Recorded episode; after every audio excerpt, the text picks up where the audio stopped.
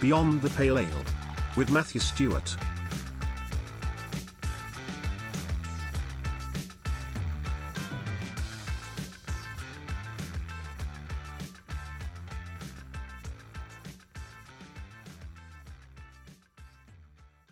What's up, everyone? This is Matt from Simplistic Reviews with another edition of Beyond the Pale Ale. Um, now, this is, um, I mean, every episode I always say special guests. But this time I literally say I have special guests because I have two guests with me on the uh, podcast. I got two brothers, no less, from Texas, and they are from. I'll let you guys do the pronunciation, of the brewery, because I don't want to sound like some great doesn't know what the hell how, how to pronounce the brewery or anything like that. So I got Joaquin Isla. and I have So- Isla. Isla. Isla, Isla. Brewing. Is it just Isla Brewing? Isla Street. Yeah. Isla Street Brewing out of San Antonio, Texas. Uh, It's a neat Josh. story if we have time for it. Oh, pff, I, I mean, I'm on your time. Whatever, whatever time you guys have, it's the time I got. So I got Josh and Joaquin from Isla Street Brewing out of San Antonio, Texas. Thank you guys for joining me on the Yeah, show. Thank you for having us. Um, Hi. it's it's kind of one of these funny things because everybody I've, a- I've asked, I mean, maybe I have an inferi- inferiority complex for obvious reasons, um, but every single person I asked to be on the show, I never think I'm going to get a response or anything back from. And you guys were like on on point. I, I hit you up on the DM on Instagram. It's like, hey, do you guys want to be on the show? I talked to Marcus over at uh at Weathered Souls, and you guys were like on it like Onyx. So um, Yeah, we we pretty much handle all the ins and outs. So social media, mopping floors, everything. But we we kind of like to have that one touch kind of feel with everything because Mm-hmm. I think that's that's needed in craft beer. You know, I mean, we've we've been we're consumers Yeah. ourselves, and it's awesome to kind of actually you know speak to the the owners and you know gauge that that passion that you know people have for for their craft. So and I, I I appreciate think we what, what a lot of highly things active. people don't. Yeah, no, a lot of a lot of people don't realize. You know, we we've been fortunate enough to be able to build, you know, a pretty decent following. We're in year one, you know, so a lot of these things when Mm. people reach out to us and you know want to talk, we're like, fuck yeah, like let's, you know, we're we're in it, you know, we're excited. Can we cuss? I'm sorry, I No, I- dude, what- what- please. edit those please, out later Please, on. please curse. No, you know, I, I almost encourage it. we're we're we're, we're like we're, we're like little kids in a candy store right now. You know, it just you know it, it we're- we're flying uh, to uh, J. Wakefield to do a collab next month. You know, and it's just like what the hell, like you know, like it's just been be, like being shot out of a cannon. You know, and since my brother and I do everything, you know, it's it's not lost on us. So we love to take the chance to you know sit and talk with anybody who will pay attention to us. Really. I, I love that. I mean, um, I'm from Miami. I'm I'm born and raised in Miami. I, I'm by way of Nashville at this point now too. So I mean, but born and raised. Kendall is is my my area that I was born. Baptist Memorial Hospital. So see you guys going down to J. Wakefield in way in year one, already doing a collab and working with those guys. That's you know that's that's my local brewery. That's that's a brewery that I rep as much as it might be like ah well J. Wakefield is so hot right now. It's like yeah well it is hot. that's- There's a reason. they, That- they can back up they can back Scoutmore, up their you know, I mean, product. So yeah, It's one of Jonathan, Maria, and all them, they can back not- that shit up. So yeah, yeah, oh yeah. It, it, it it's like we were, we were talking about the other day. It's like DJ Khaled, you know, like you're nobody until you get a DJ Khaled collab, you know, and so that's J. Wakefield. when So- you have him on the beginning of the record, where you can at least have him Yeah, get a DJ Khaled at the very beginning, you know you kind of made it at that point. Either that or Rick Ross, yeah, or, that, that's gonna carry some Get a- weight, You the best. you know. yeah, it- or you get a Gucci especially, Mane you on your on one bar, no, sixteen bars from Gucci Mane. You know you made it. we we had what you know what we would considered was kind of a you know introductory coming out party tour that we are looking forward to this summer. You know, hitting a couple of different festivals around the country, and then COVID hit. You know, and so we were really bummed about this. Plus CBC, you know, we had some big plans, some heavy hitters coming in for CBC for collabs with us. You know, and so this is definitely something that you know it holds a lot of weight and definitely kind of takes a little bit of sting off it. You know, is you know getting a you know do a J. Wakefield collab and Yeah, and you know in lieu of missing some of those festivals you know, because we had CBC in Nashville two years ago, so it's kind of funny. Yeah. It's like at CBC in you know 2018, and then you would have you know we had World Beer Cup. You guys would have had World Beer Cup this year. So with all Yeah. this being lost, it's kind of like fuck. This is Yeah, come on, man. it was, Yeah, no, it was, it, it, it was not it was not fun hearing that your that your beer is getting turned into hand sanitizer. You're like, oh, really? yeah. All those I mean, all those nights of just like pumping out these stouts and everything to send over there. It's like, oh yeah, by the way, your your beer's getting turned into hand sanitizer. Like, Yeah. awesome. yeah, you know, in a lot of ways, good it, you know, it was, it was kind of a coming out party for you know a lot of San Antonio because San Antonio is not really you know regarded you know in the craft beer landscape you know as a as a hotbed yeah. you know and and so it's one of those things where you know it's always had a very typical Euro German beer experience you know that Mhm. you know, goes back to the story. So a lot of people don't realize that San Antonio is one of the largest settlements outside of Germany for for German, you know, immigrants. You know, and then same thing with Mexican. And so there's been a big, uh, you know, melting pot of Mexican German culture for for centuries here. Um, and so the beer's always kind of really kind of reflected that in the more traditional sense. And so you know, the last couple of years with you know Weathered Souls coming in and really kind of you know making the splash, and you know us coming in right behind them Mhm. you know, and a lot of what's going on on the 35 corridor, you know, we were really looking forward to kind of showcasing, you know, what we're doing now as a craft beer community. Yeah, I mean, I haven't visited Texas. Well, I was I was in Austin probably about four or five years ago, and of course, everybody knows in Austin. Everybody knows Jester King. That's kind of the Mm, the bear, bellwether in a lot of ways for craft brewing in Texas. Yeah. But then you have you know you have Deep Ellum, you know you have uh, St. Arnold, which is also huge, kind of in, in the Houston area, of course, too.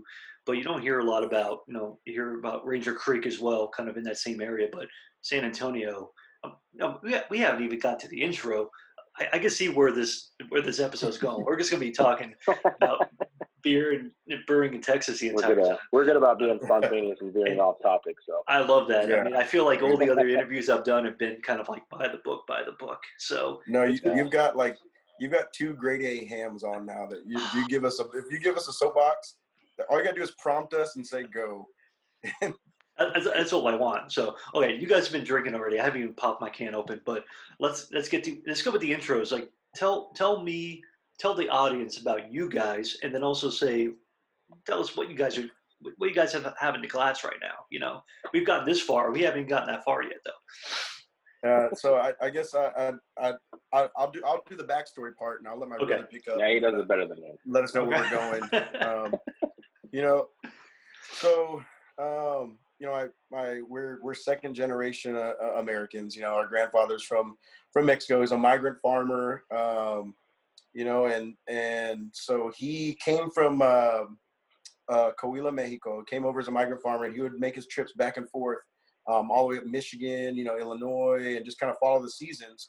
Um, and about three times through, after getting sent back, they said, you know, tell you what, if you want to join the army, you can have your citizenship, and you know, you can stay here. And so he joined the army, fought in Korea, and when he came home, he uh, bought himself a lot of land on Isla Street in Corpus Christi, Texas. And so from there, he he built his little blue house that you know is part of a lot of the original imagery of our brewery. Um, and then he added on to that house, you know, as he you know brought his brothers and sisters over, and eventually built his parents a house two streets down. And so our whole family kind of comes out of that that blue house and that heritage, um, you know. And he was one definitely one of those American dream kind of guys.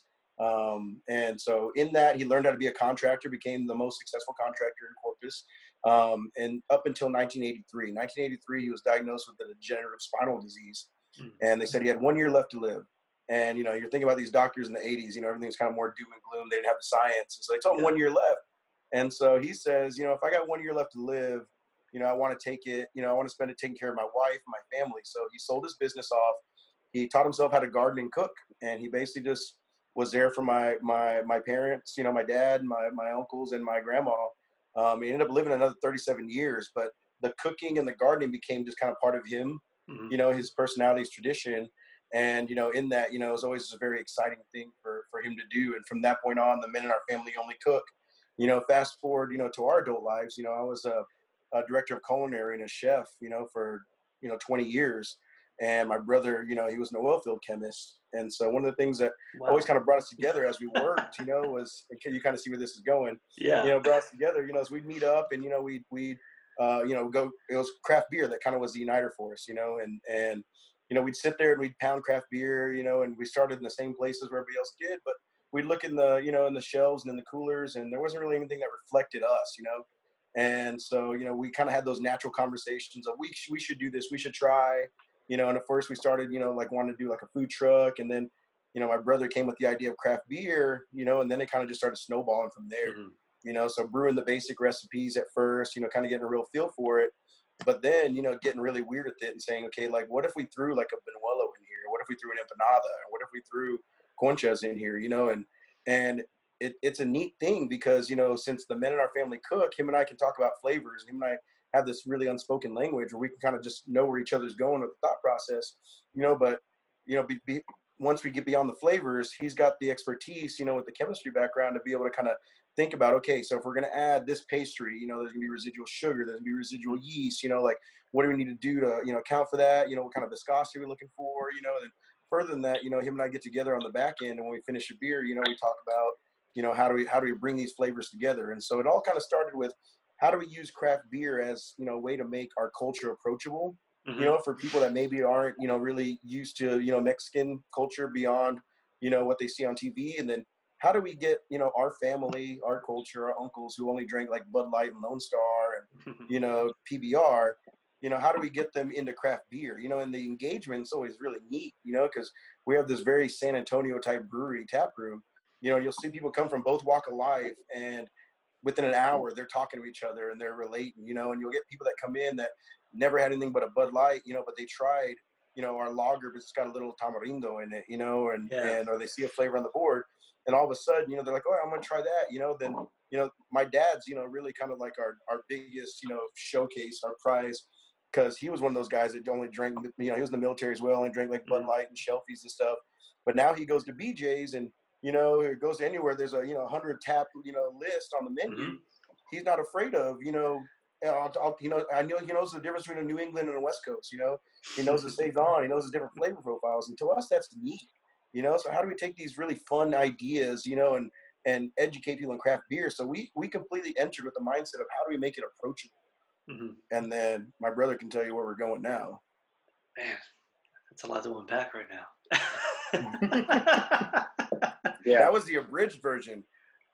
I mean, the abridged version is. I mean, I, I, I mean, I, I mean, like I said, dude, we got all night, so we could we can just keep talking and talking and talking. I mean, I, I I've think got a I feel like Robin beer. Williams and Jumanji every time he tells a story. I'm like, what year is it? well, all, No, but all I, I- I- all, I, I think the Oh. neat thing is that you know we've over this last year, us being in this real entry point, we got those people that were very resistant to us at first. You know, like Mhm. I want beer flavored beer, or do you Yeah. make this? You know, or they're just trying to cover stuff up. You know, and my brother is one of those perfectionists where like if and that's the thing. I mean, he's sitting there, he reads every review that comes through. You know, so Yeah. I don't care if it's two, three in the morning. You know, but he's one of those guys where he takes it personally because you know we're putting something out into the world of you know like your first reaction can be like oh they're stupid or you can say okay let, let me see where they got that from and how we can adapt you know and in that that's given us the runway to really kind of develop our personality as a brewery so Mhm. you know we can confidently say hey you know we don't make beer for everybody you know we're not for everybody you know but you know what we what we dial into you know i mean we're, we're right now we're dialing into a haze program that is just lights out right now stouts are what we're known for you know Berliners, adjuncted sours, gozas are what we're known for. You know, you're not Mhm. going to come in and you know maybe find yourself a nice crispy boy, but you know you're going to have an experience, a very personal experience. I love me a Christian And oh, we all do. We make we make a good one. We make just don't have time for him. That's that's the Well, it's that's the whole thing with like if you want to make like a, a true crispy boy in in the right aspect. I mean, you got to have the tank space. You got to have the time. oh yeah. You don't cut corners because I mean I I mean I'm in the business. I'm in the dist- I'm in this on the distribution side. I've had plenty of bad crispy boy. I've had plenty of great crispy boy. So I mean everybody can pump out a you know New England at this point too at the same time. But you also have to make sure you put out a you know New England or a hazy that is good quality and keeps the people coming back and they want to pay the 14 or 15 or 16 dollars for that four pack uh, that you're putting out as well too so Yeah. Which is what i'm looking for all the time well josh went long i want to i want to hear about you joaquin i want to hear about i want to hear about what's going on in the back of the house i want to hear about the brew I wanna hear Uh, I also want to hear what you guys are drinking. I mean, we haven't even got to what you guys are sipping on right now. Some guy was talking We just much. did another. I don't know. I saw you pop that second one. I got one of ours, so I got the I got the brewers. I got my brewer stash. So it's the Isla Franquilla that we just did with the, the hazy IPA with the Zaka El Dorado, Mhm. a little bit of cashmere. I've been I've been really geeking out on the Zaka El Dorado combo. So we've been trying to get our haze program up and running because Mhm. San Antonio is really known for haze, and us and Weathered Souls kind of almost take the cake when it comes to like the the big adjunct pastry stouts uh, Yeah. around Texas.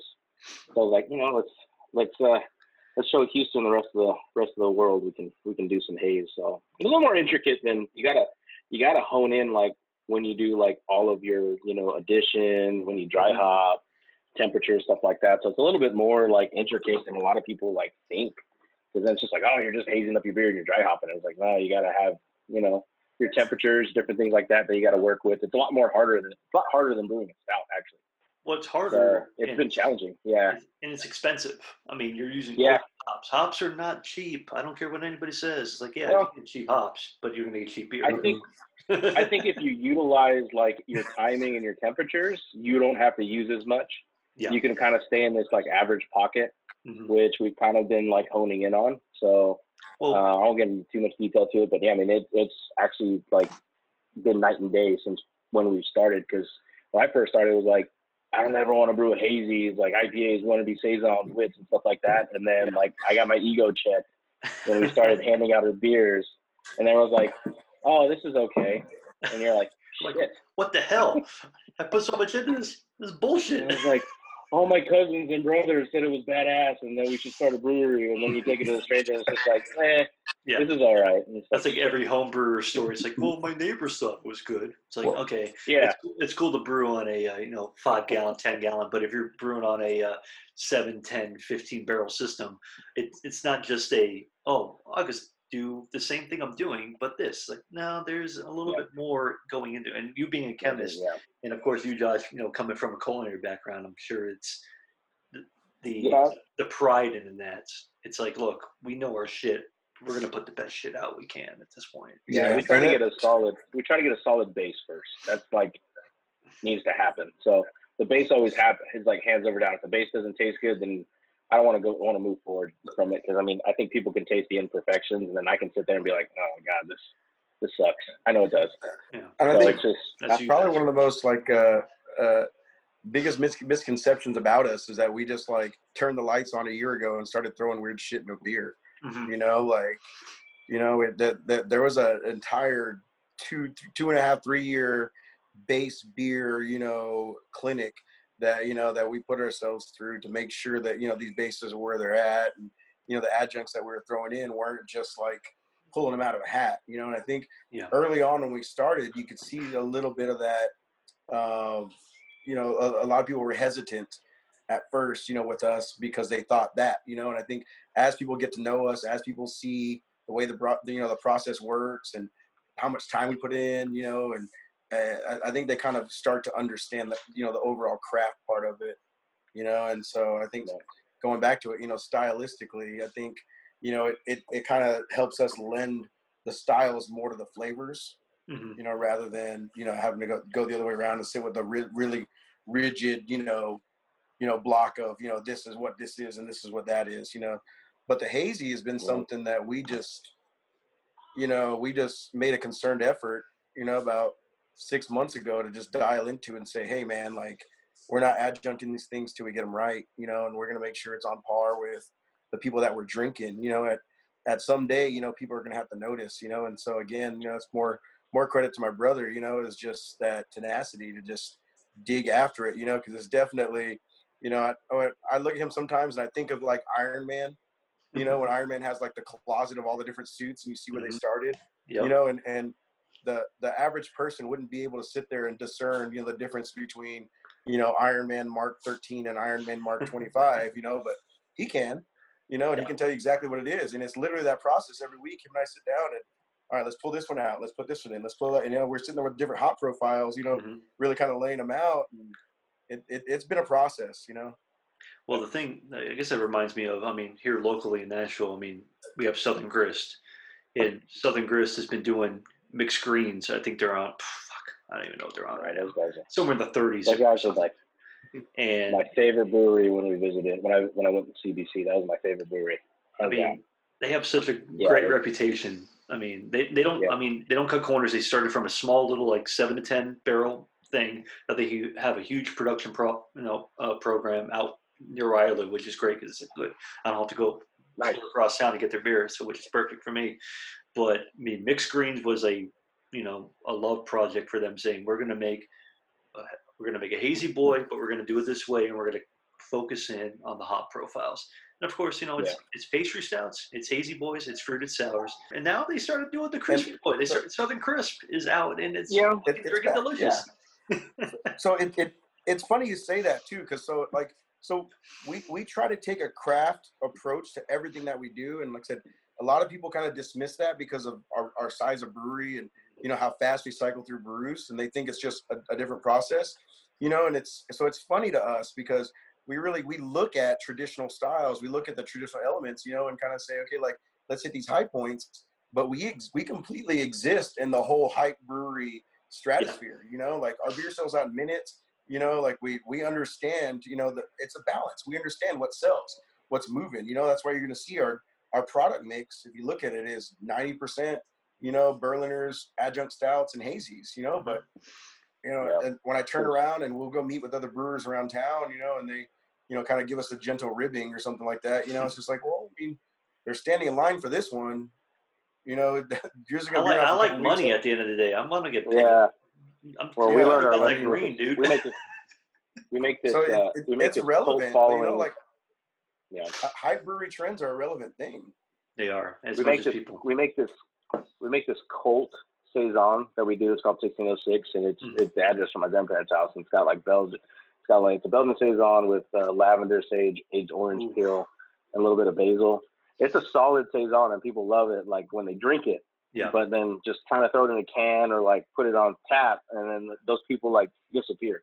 They turn into thin air. They're like, "Oh, what do you mean put 1606 on?" And it's just like, then you put it on, it's like, eh, you What know. is? So what is it? It was like a festival beer. I, I hate I hate using the term of like, oh, it's a festival beer. It's like, oh, uh, it's like I get it. There's a time and a place for all that stuff. To me, that sounds wonderful. I mean, I mean, yeah, do I a mean, saison right with all those elements is, I'll take But it. it- there's it- good, sty- it's there's kind of- styles, you know, but they just don't move as quickly as you know. Because I think those three styles lend themselves well to like different kind of like, you know, adjuncts, fruits, you know, stuff like that. To where like they really just kind of have this. They just make the make your like ingredient shine that you want to put in the beer. So yeah, and I, I I think it's kind of you know kind of a more more of a testament to somebody who hasn't been to our brewery to understand what we do. You know, we've got a whole faction of clientele that comes in for these core beers, you know, and and as we've been in COVID, it's pushed us more to a to go platform. You know, like we have a Yeah. whole other sector clientele that's just hype, hype, hype. You know, and it's weird seeing that kind of that cross right now because right now the tap room isn't open. Mhm. You know, and so all the release kids are killing it right now. You know, we got a whole core group of people that just are itching for those core beers back because they like the tap room and coming in and the stories behind those core beers and you know it's just been it, it it's definitely just been a dance this year trying to figure out you know kind of where we're at you know i mean you know, you know the other thing is we we did in in year one we did about 125 beers you know in one year you know and so that gives you a lot of time to tweak and play Yeah. and you know and and really kind of blow through some things so it was just look at the highlight definitely reel and see what worked, what didn't work. It's a like, whirlwind 125 in one year. That's yeah. pretty pretty crazy. Uh, well yeah. after about after about six months, we kind of just got got into this. We kind of outgrew our tap room, And uh-huh. so all of our batches of beers, you know, that you know, when we opened and we put together a business plan and kind of figured what we were trying to do, you know, we started small because we didn't know how this thing would get. You know, we're like, okay, well, this batch of beer should last us about two weeks, three weeks. You know, we got to where before COVID, you know, the beer was, you know, some of them were lasting two hours on tap, whole batches, and Yeah. out. You know, and so we were getting to where we were just sold out some weeks, and it, it was just kind of nuts. And so yeah, 125 beers was that was us, you know, throwing up the the you know the the flares and just saying, Yeah. you know, guess- like we're literally I guess Yeah. there's people who like what we're doing, so we'll keep Yeah. doing what we're doing. Well, I guess what's interesting about the whole COVID thing, now since you guys have pretty much almost gone through, I I don't want to say your entire year, but you gone through a bulk of like you know the business right now during COVID. Do you think that's going to modify any future idea of how you see your business? Do you think you will continue to go the same route in a certain way, or do you think you'll go back in a more traditional route? I know I see your head. I see I see the head turning. So I mean, it's interesting. It's an interesting concept to kind of consider now at this no, point. it, it, it is. So so pre-COVID, Yeah. we never had a chance to do to go beer. People would come in and just flock for it. And it was it sold out tap room only. You Yeah. know, we and people just would wanted they were wanting to take it. And so now we're we're in COVID, and so we're down to the point to where we have to do one weekly sale of beer for an allotment, and it sells out in about two three minutes. And so it's just it's flying. yeah. and obviously that that kind of helps us you know kind of or makes us wonder like what do we need to do but ultimately you know we built ourselves on providing a very unbrewery craft beer experience in the tap room our tap room you know again you come in and we play nothing but like norteño norteño cumbia tejano like reggaeton like it's very up, upbeat you know high volume like Yeah. it's probably one of the only tap rooms you'll come to where you're going to get about 60 40 girls to guys because it's just completely comfortable it's it's got more of like a uh, like a Havana dive I'm bar. about to say it's got You're that from- Miami vibe, Miami. man. I'm from Miami, Yeah, man. Absolutely, You don't have to tell me, dude. It's all good. very Miami kind of vibe. And so now that this is Yeah. like you know just just kind of string lights, you know, very kind of just like you know subdued, you know, still kind of lively, and Mhm. you know, in fact, and then there, you know, you're right now you- you're gonna you're gonna get the story from my brother and I. We pour the beer, we hang out in the tap room, you know, we're there to talk about it, and so there's a very and to us it's just an integrity point. Like that tap room Yeah. experience is important to us, but you know, it's hard to ignore the release model, um, you know, and what that does for us and, and where that's going. So it's just you know I think it's right now it, it's one of the many things that's kind of flying overhead. Where we're really con- conscientious about how we kind of take that on because we're also in the luxury of we're we're building out a bigger location, newer location now, so we can kind of write that strategy, you know, from scratch now, knowing what we know. So it's a very interesting Yeah. situation we're in. I think a lot of other breweries is you start seeing the landscape kind of change with it just because you know they have bigger systems. So we had the opportunity to kind of adapt and like kind of overcome. So like it was more of like you know even before COVID, it was just kind of like every weekend it was like swinging for the fences, throwing haymakers out just because Mhm. we wanted to get our footprint out. So it was kind of like a grassroots thing. So it's kind of the same thing, you know, almost you know of it and just kind of you know throw those throw those haymakers and swing for the fences kind of thing. So it was kind of nice to be able to still do what we do and not have to worry about like oh shit we have 15 barrels of this or you know got to get rid of 20 barrels of that you know? So it was kind of nice to kind of just be like almost like a chameleon and just kind of like week in and week out have different beers that we were able to kind of put on put out and just have in a release. So it was it's nice Well, I can only imagine like the amount of hours that you're in the brew house or you're in the front of house, Josh, like trying to explain, like, well, we got another uh, 30 beers on this week. Here's uh, what we're rocking and stuff People- like that. You know, people like- would get mad That's- and- because they would come and- in the week that- before That's and part of the reason why we have we have beer tenders we trained ourselves. That they they had no experience before. Is because that's literally what it is. You're gonna walk in, and sometimes it's from day to day. They'll work on Friday, two or three beers will get sold out, and there's two or three different ones on, and they're just like, all right, what are we doing? And then three of those beers pop, and then another three on the next day, and so it's definitely it's just an adapt and overcome. But you know, we wouldn't have it any other way. You know, I mean, the way we grew up, we grew up, you know, on the struggle bus. You know, we Mhm. we worked for everything we have. We grew up from a family that worked for everything they have, and you know, we we talk about all the time. We're thankful that we were made for something like COVID. COVID Yeah. came around, and you know, we're, we're used to struggling. We're used to you know having to adapt, and so it's actually you know I feel weird saying it because of that. COVID's been better for us than it has for a lot of our friends, and I, you know, I mean, and and now we think back. Okay, so you know, my brother and I went back and forth over what size brewery to you know to open with, what kind of brew house we wanted Mhm. you know we're talking about what beer we're kind of trying to do and what would work for us and we went we went smaller you know we went definitely smaller on the scale than what everybody else does but i'm looking at those people that opened within the last year that went with the big polished you know just professional systems right Yeah. out the gate they're sitting on beer that they made months ago you know like Yeah. it's it's it's crazy you know i mean and you're, you're going to be hard pressed to find a beer from ours that is two weeks old let alone one you know i mean about to say so it's not going to last that long. It's like you got. I think you guys are selling yourself short if you got a beer on there for two Well, weeks. It's like, what do you do? Well, what are you guys well, doing? well, the, thing is, is, is these collectors like to these collectors like to cellar them. You Oh, know, and course, it's just one of those things. I'm just like, dude, just drink it now, enjoy it. You know, it's one of those things where we walk to the tap room and I'll I'll see the little yellow screens pop up to untap from everybody, and it's just like, just enjoy it. Like that's what it's here for, man. It's I like know. Yeah, it's, my, my, my brother calls it adult Pokemon. Pokemon Go.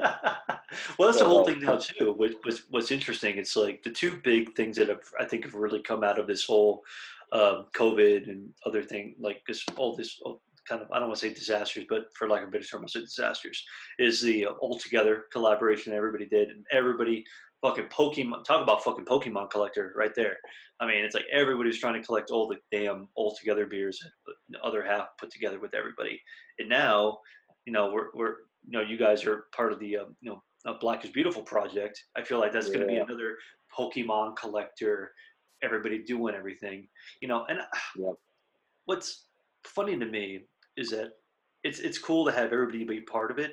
I just don't want it to be part of this collecting phase where it's like, oh, cool, I collected it, and it's not part of a bigger idea that all the breweries seem to be a part of. Whereas the, Yeah. the beer collectors are like, oh, cool, I got 600 different breweries that did this collaboration or something like that. It's like kind of missing the whole point on why Yeah. everybody's doing Right. the collaboration. I, and you, you talked to Marcus last week, and I think Mhm. you know from for our two cents, you know, I think if even if they are start out with the idea that they want to collect, Yeah. there's still the opportunity to create the conversation. Yeah. And I think that's the most important part. You know, with somebody who's in it just to collect and maybe doesn't get the message is that, you know, every, every brewery's doing their own can. It's an education piece. And I think if anything, it's more of a, um, uh, uh, an example of how united the craft beer community is in favor of, you know, what these are, you know, in, in effect, human rights, you know? And so if there's someone out there that maybe doesn't buy into it or doesn't get it, you know, they're, all of a sudden they feel very alone and to abuse a term, you know, they're, they're the minority now you know? So I, I think it's all it's all about the conversation piece. I think it's on us as an industry us craft breweries that are participating to continue that education when given the platform.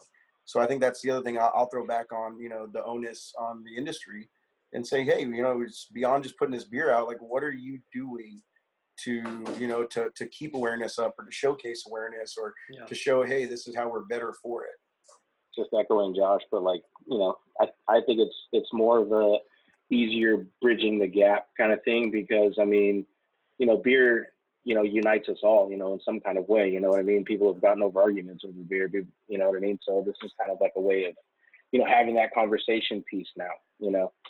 And you know, being able to talk about those things that you know need to be talked about. You know, I've, I've seen you know comments where it's just like, oh, just keep it out of beer, keep it out of beer. It's like, you know, we kind of think of it, it needs to be a platform. You know, they they do that in other, you know, with with athletes and everything like that. I mean, people work hard for to get to this, you know, point in life. You know, why not give them the platform to, you know, express that, you know, change and you know what we need to do, you know, as as a, you know, to unify.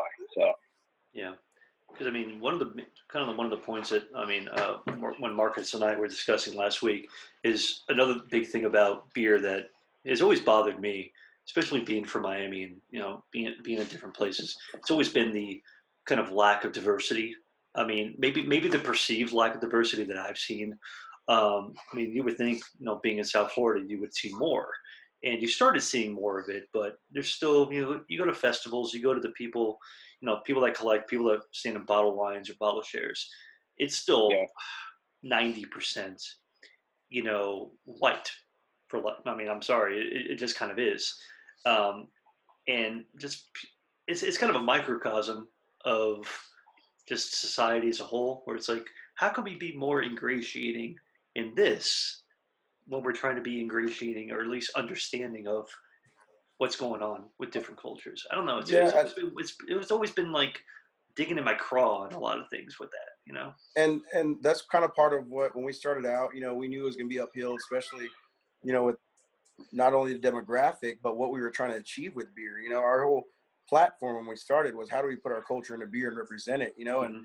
you know it's one of those things where we you know we try to make sure every beer has some sort of element to it that's you know got like a, a different mexican fruit or a spice or a pastry you know or a different word you know you know somewhere and it's to us it's like a little you know tongue-in-cheek way of educating you know people you know if it, it, and we have some customers that joke about it you know they said they're here for the word of the week you know because what you know there's something on the board that's a new spanish word you know Yeah. but it's it's neat to see the engagement you know and i think Of you're seeing a daddy duty you're seeing know. um, I heard it. I heard it coming a mile away. yeah you're but then you're seeing some of the backlash too. You know, you're seeing some of these breweries that have maybe you know have been guilty of appropriating, you know, in the past, or have continued to kind of appropriate different elements of culture Mhm. without educating or without you know giving thanks or homage. And I think you're seeing a lot of these drink, crappier drinkers that are calling them out on social media now for for not doing that, you know. And so I think at the end of the day, I feel like the craft beer industry is moving in the right direction. I think, and outside of craft beer, I think I think this is the same way. I think, you know, right now, you're going to see the big push for everybody to want to get back to normal, to want to stop hearing about it, to want to stop talking about it. But right now, I mean, the mic's on, it's hot, people are listening. You know, I think this is the best time Mhm. for for and it, even even if you've never been to a, at a point where you were vocally outspoken about it or you know this is the best time to kind of just let everybody know where you stand you know i mean it's it's it, it's the time is now you know i mean Well, It's- it's, yeah, it's live. I mean, it's like there's no hiding behind. I mean, no matter what happened, what happened in the past or what happens in the future, it's like, you know, sorry, everything that you've ever done in the past is going to come to fruition at some point, and you know, and it's unfortunate that we have to come to a point where it's like, oh, well, we're going to band together because now this is happening. It's like, why can't we just do that all the time?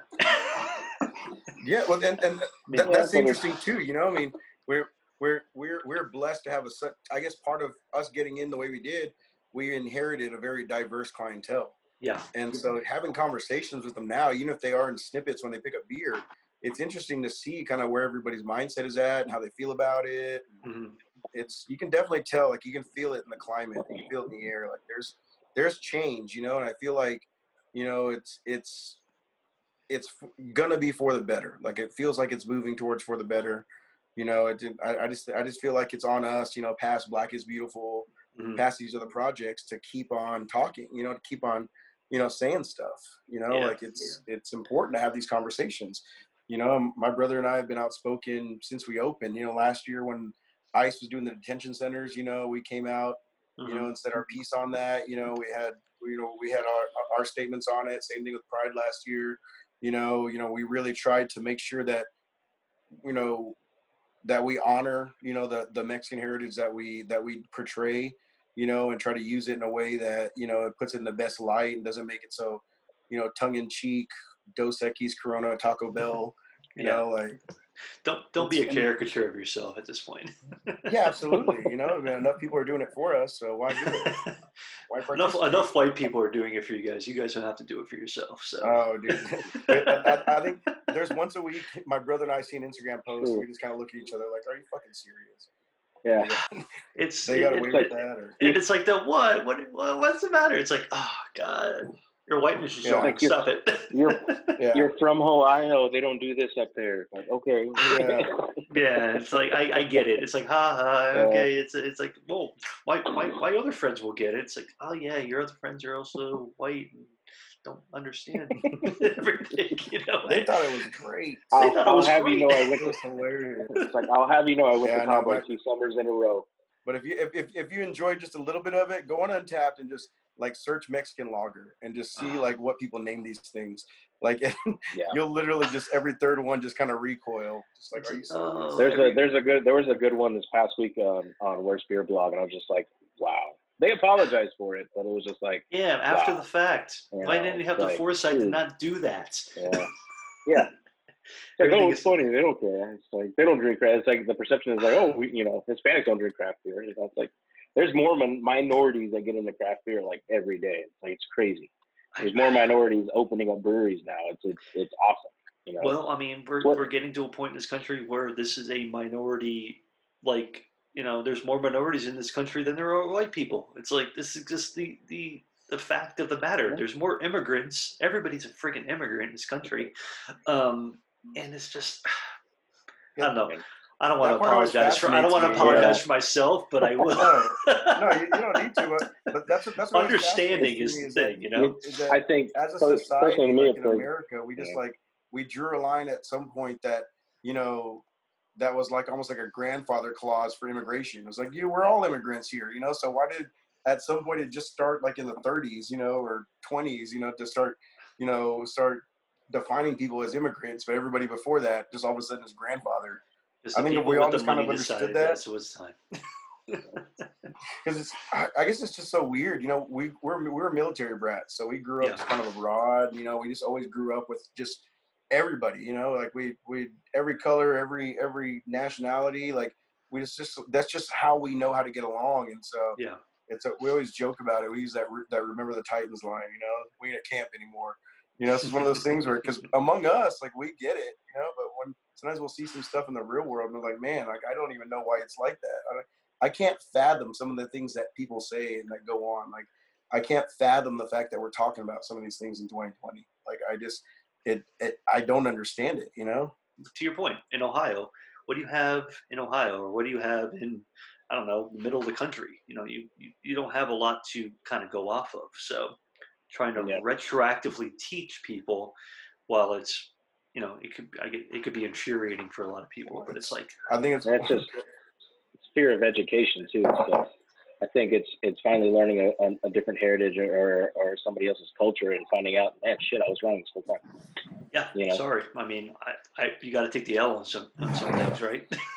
Yeah, Well, it's just one of Yeah. those things where it's like I think you got to understand that you don't get one without the other. Like you can't say that sit there, you know. And I, I think that's what I've appreciated most about a lot of these protests and you know, kind of like woke social media is that you can tell that there's a new generation that it just isn't going to put up with shit anymore. You know, and to me that's neat. You know, because what's always bothered me is you know when you talk about like gentrification in different areas and whatnot. You know, like you can't sit there in one breath and say like, "Oh my God, I love pho," and you know, and I love going to the you know, uh, uh, uh, down to the little tienda, you know, and I yeah, you can't say you love these things when they're part of a, a kitschy bar or neighborhood, and in the same breath tell somebody that they don't belong here, you know, like it's just Yeah. so fucked. Like, I, I, I and it, it's just neat. Like I said, you know, like I look on and I see a lot of engagement from the younger people, you know, and I wish that there wasn't a two-party political system that has failed them to this point, you know, because if there was a viable third option, they would definitely. I know we're not in beer anymore, you know, but yeah, I think if everybody's gonna get it done, you know. I mean, this is called Beyond the Pale Ale, dude. So it's fine. Yeah. We're, we're going beyond this. This, this is the whole point of these conversations. I, well, I, I think we were we always thought, you know, this millennial generation that thought that we were the ones that were different. We were gonna, you know, make something happen. I think there's a lot of us that got complacent, you know, when Obama got elected and kind of, all right, we did it, you know, and then you kind of just saw everything kind of surge right back to where it is. But it's just nice to see these younger kids take the mantle, you know, and they're really doing something with it, you know. Granted, they set a couple things on fire, but I don't know. I'm, I'm happy. It's it, it- it's interesting that we have it happening in our you know collective generation too. I mean, I'm in my mid 30s. You guys seem to be kind of in that same same age, yeah. same age. Don't, don't, don't mind all this right here. This, Ah, no, this dude, all- don't, this don't all- worry. This all happened this year. I- was not here this Dude. year. I'm in, I'm in the sales Yeah. game, man. So you don't have to tell me about gray hair. This I mean, I know what's going on. That, this, this is is show for craft people beer. coming in on a Friday going, what time? When's this Yeah. beer coming on tap? It's like I don't know. I No, got gray hair I'm thinking about it. Look at it, it, it's funny because when you, they show those pictures of like Obama when he got in office and after, like that's us. We're just, you know, the, all the gray hairs are here now. I feel like that's like every president. It's like even George H. W. or you know, George W. Bush. It's like he was fine. Oh, like, he was yeah. gray. It's like yeah. he sees some shit. Everybody has seen some shit in the Yeah, past no. twenty years. To Can be honest with you, you know what I mean. So- when I was peeping the Instagram and stuff like that, the Super Super Trooper brothers. Now, Yeah. uh, I mean, I'm an NES kid, of course. You know, I grew up in the '80s. We all did. Like that, that was the one thing I was like, oh man. I mean, did you guys get any sort of like cease and desist on that from from Nintendo or anything like that? Or No. you guys- No. you guys are small potatoes, so they don't.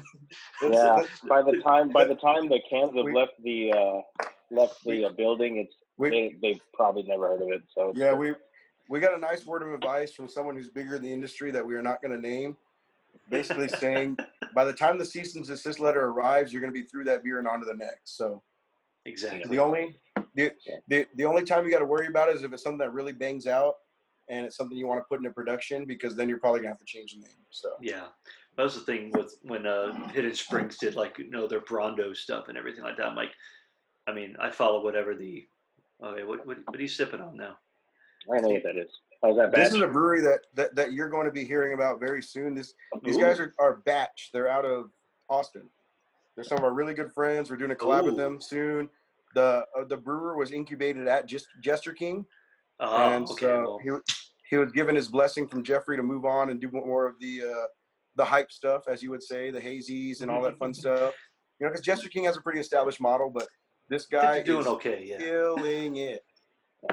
Batch out of Austin, huh? They are killing it. Oh, yes, yeah. absolutely. Was and that they do hazy? kolaches. Look at that Oh. color. Look at oh. that color. Oh my god, that is haze right there. Oh, Do it haze So the he- right way, man.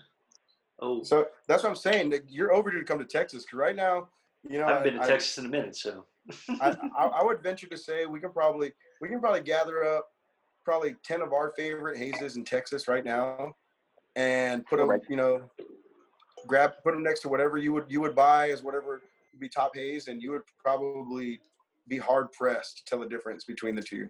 Like Texas has really just really tried to show out as much as they can, trying to you know showcase haze.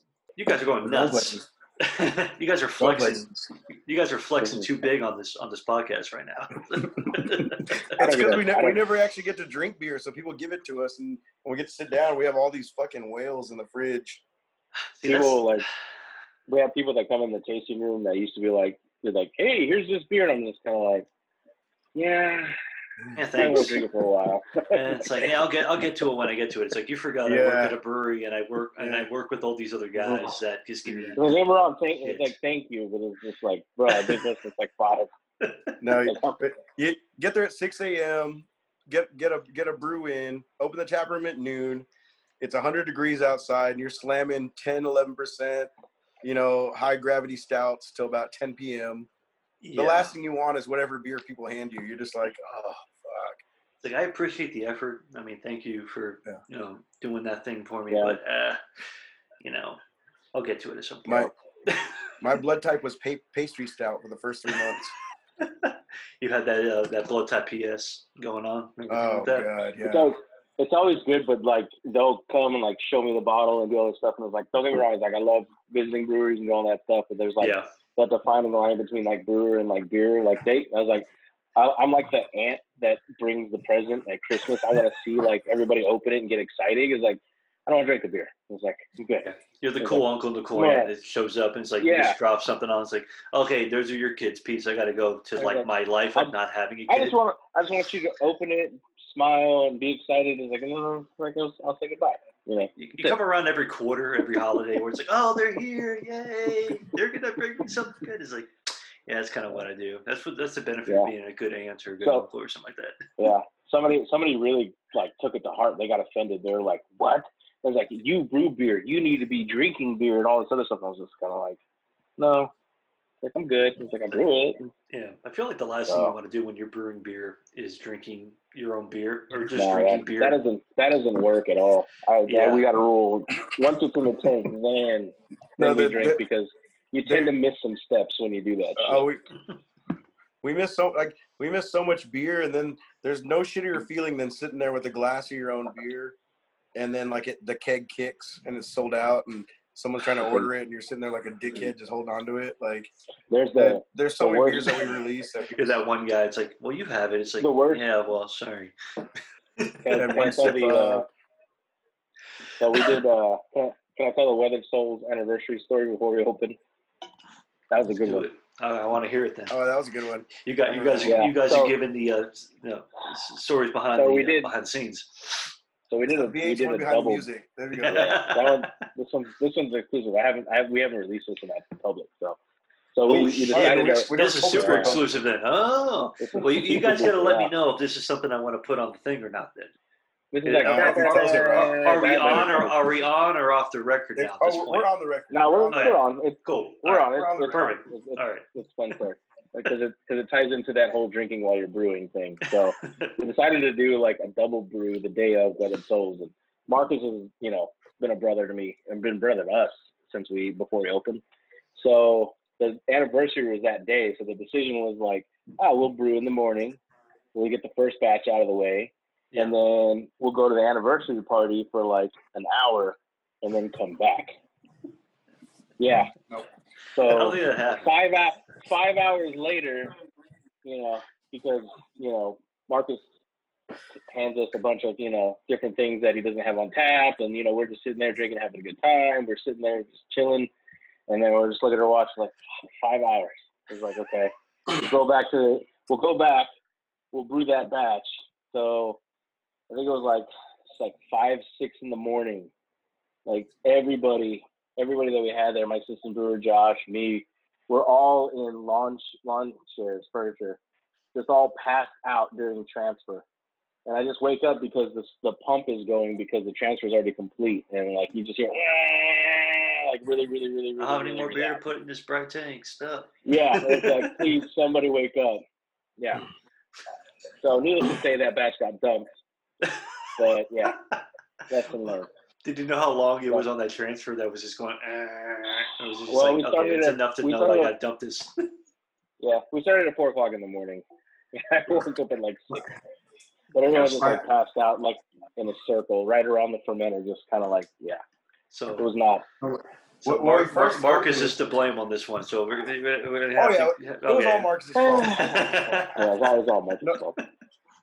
No, for the first six months that we opened, like we literally were brewing from behind, and you know, like I said, my brother and I would run the tap room, you know, on the weekends every night after you know after being there for the day, and I just remember there were just some nights where we just we're just sitting there and closing up the tap room, we're just like kind of do the mental math, you know, kind of how much sleep we're gonna get, what time we need to be there the next day, and Mm.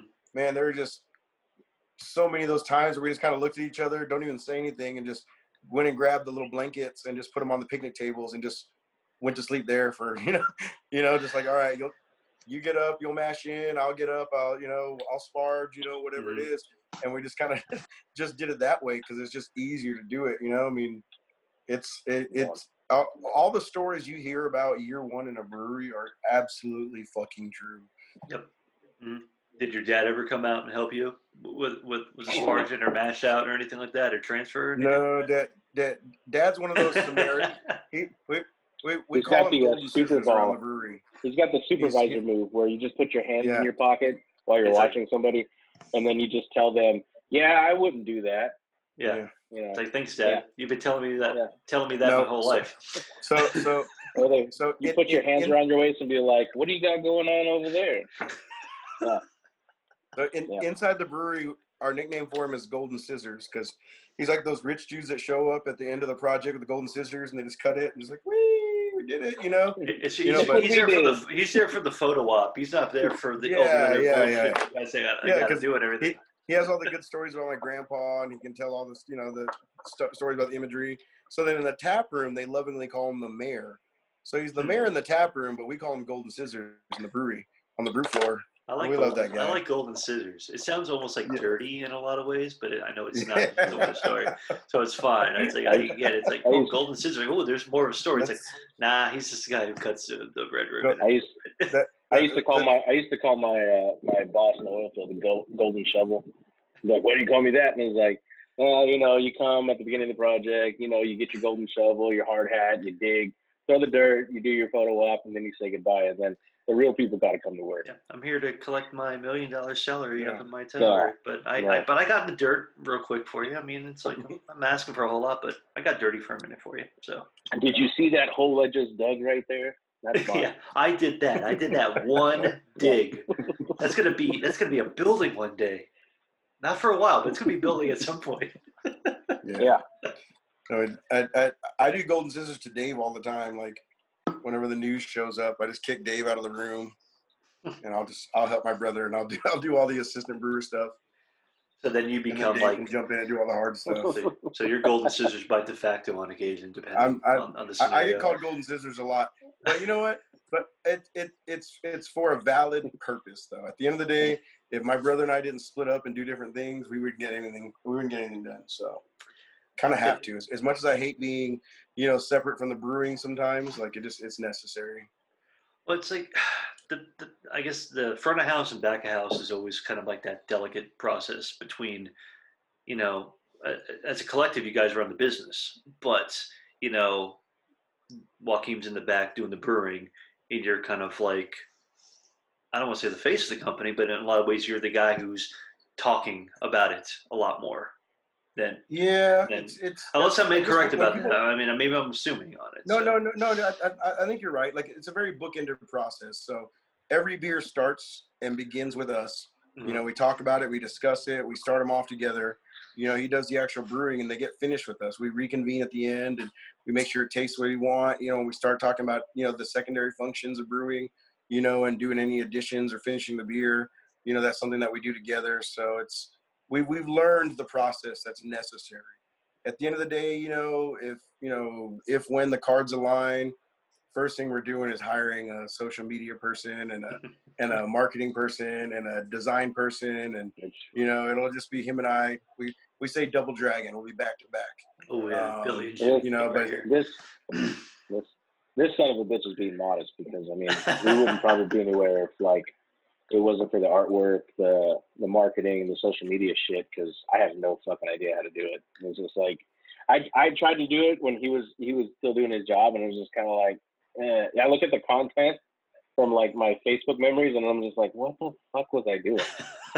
And then like you see what he does, and it's just like, holy shit, we get compliments all the time. Like everyone's just like, who does your marketing? Who does your marketing? And it's just like, Obviously not me. you know. So, Look back at my memories. It's like- My so all I gotta do is put like hashtag craft beer, and this works, right? It's like post a beer, and then Yeah, this hashtag is still it. it's still like you know viable. Hash, hashtag craft beer. It's like yeah, back in like you know, 06, 08, it was fine. It's like you gotta I do a little bit more on that. And it, and it's No, good because I, I- mean, like I said, everything kind of like comes with this as this as advertised thing. So like the beer matches like the label, the the marketing, the the push of it. You know what I mean? So it just like I said, th- I don't think the beer would be getting out there as much as it does with like without the label, without out that social media kind of like you know presence that we have. You know, because I mean, you can you can put that beer in a can and just like have like a shitty label and have shitty social media, and it's just Yeah. it probably won't do anything, you know, except for get word of mouth. But I mean, it helps having that, you know, have have those added layers to kind of make it kind of like come full circle. Yeah, but that's the whole thing. It's like I've always told people because working in the industry, it's like, look, I- I don't care how good your beer is in the can or bottle. If if it doesn't look alluring, if it doesn't, which is, it, it's kind of unfortunate in a lot of ways because you go back to like you know old breweries, or I don't say old breweries, but classic breweries. If you go to, back to like you know a Hofbrau, or you go back to a Veltins, or like a Reissdorf Kolsch or something like that, you know the beer is you know internally great. However, to the outside source, unless you know about it or you you're looking for something that's classic, people they aren't going to give a shit about it, which is unfortunate in a lot of ways. Yeah. So a lot of beer, a lot of good beers get you know, it's kind of a you know it's a catch twenty two. A lot of good beers get kind of left by the wayside, or other you know bad- beers I- that I have think good it's- marketing are fucking on fire though too. At the same time, you know, it's like you I- know, it's a lot of things like that.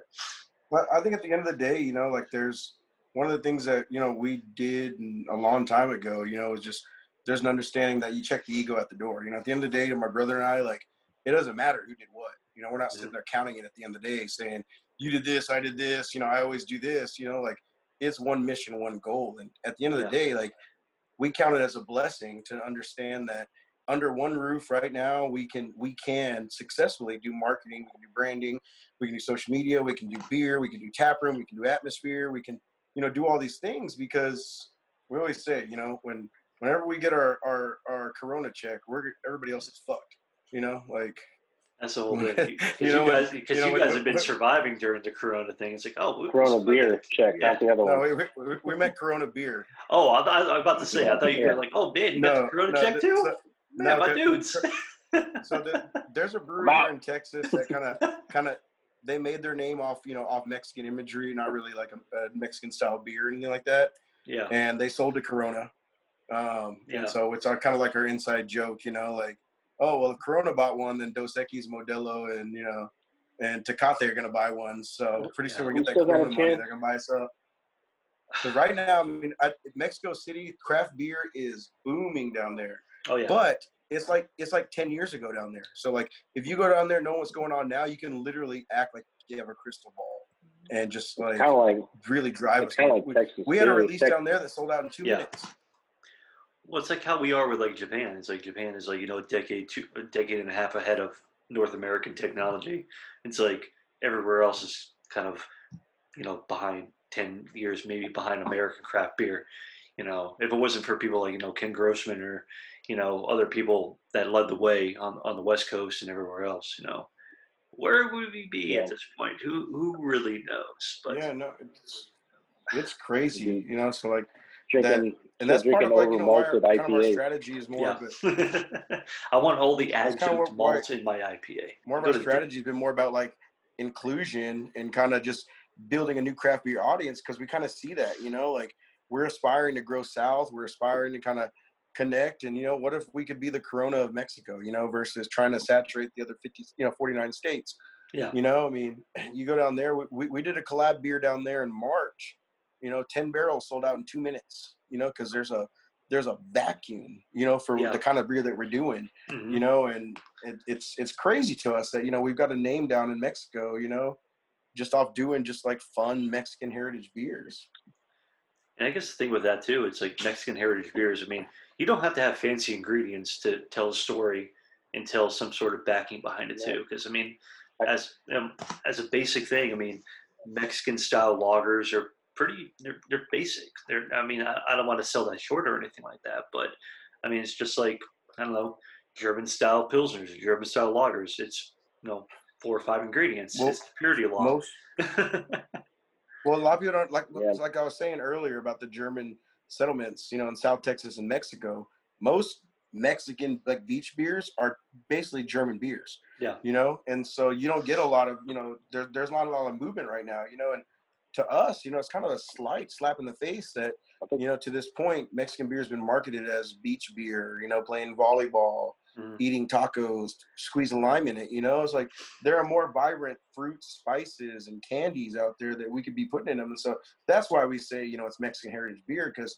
every beer that we put out has some sort of connection to our story, has some sort of connection to what it is that we're doing, you know, the way we grew up. Like we literally can tie a direct line. I can tell you a story about a relative um, or, you know, just one of us, you know, that connects to that. And that usually comes through, you know, in the labeling and the marketing. And so that's why it's Mexican heritage to us, you know. I mean, and it, it's neat to be able to teach that to people. I think it's cool because it's like a reference of education. Because I mean, it, it helps explain our culture and like uh, on a broad spectrum. You know what I mean? Mhm. Somebody that might have like not understood, you know, a gansito. You know, now they understand like that pastry because it's put in the stout. You know, Yeah. so there's a way to kind of tie in our heritage and and do all those things through beer. You know, so like I said, it's almost like bridging the gap. You know, and introducing people to like another like layer of our culture that they probably haven't and been introduced because you know the the way they they might might have seen it just like oh you know it's just this way but it, put it in a beer it's like oh shit you know Yeah.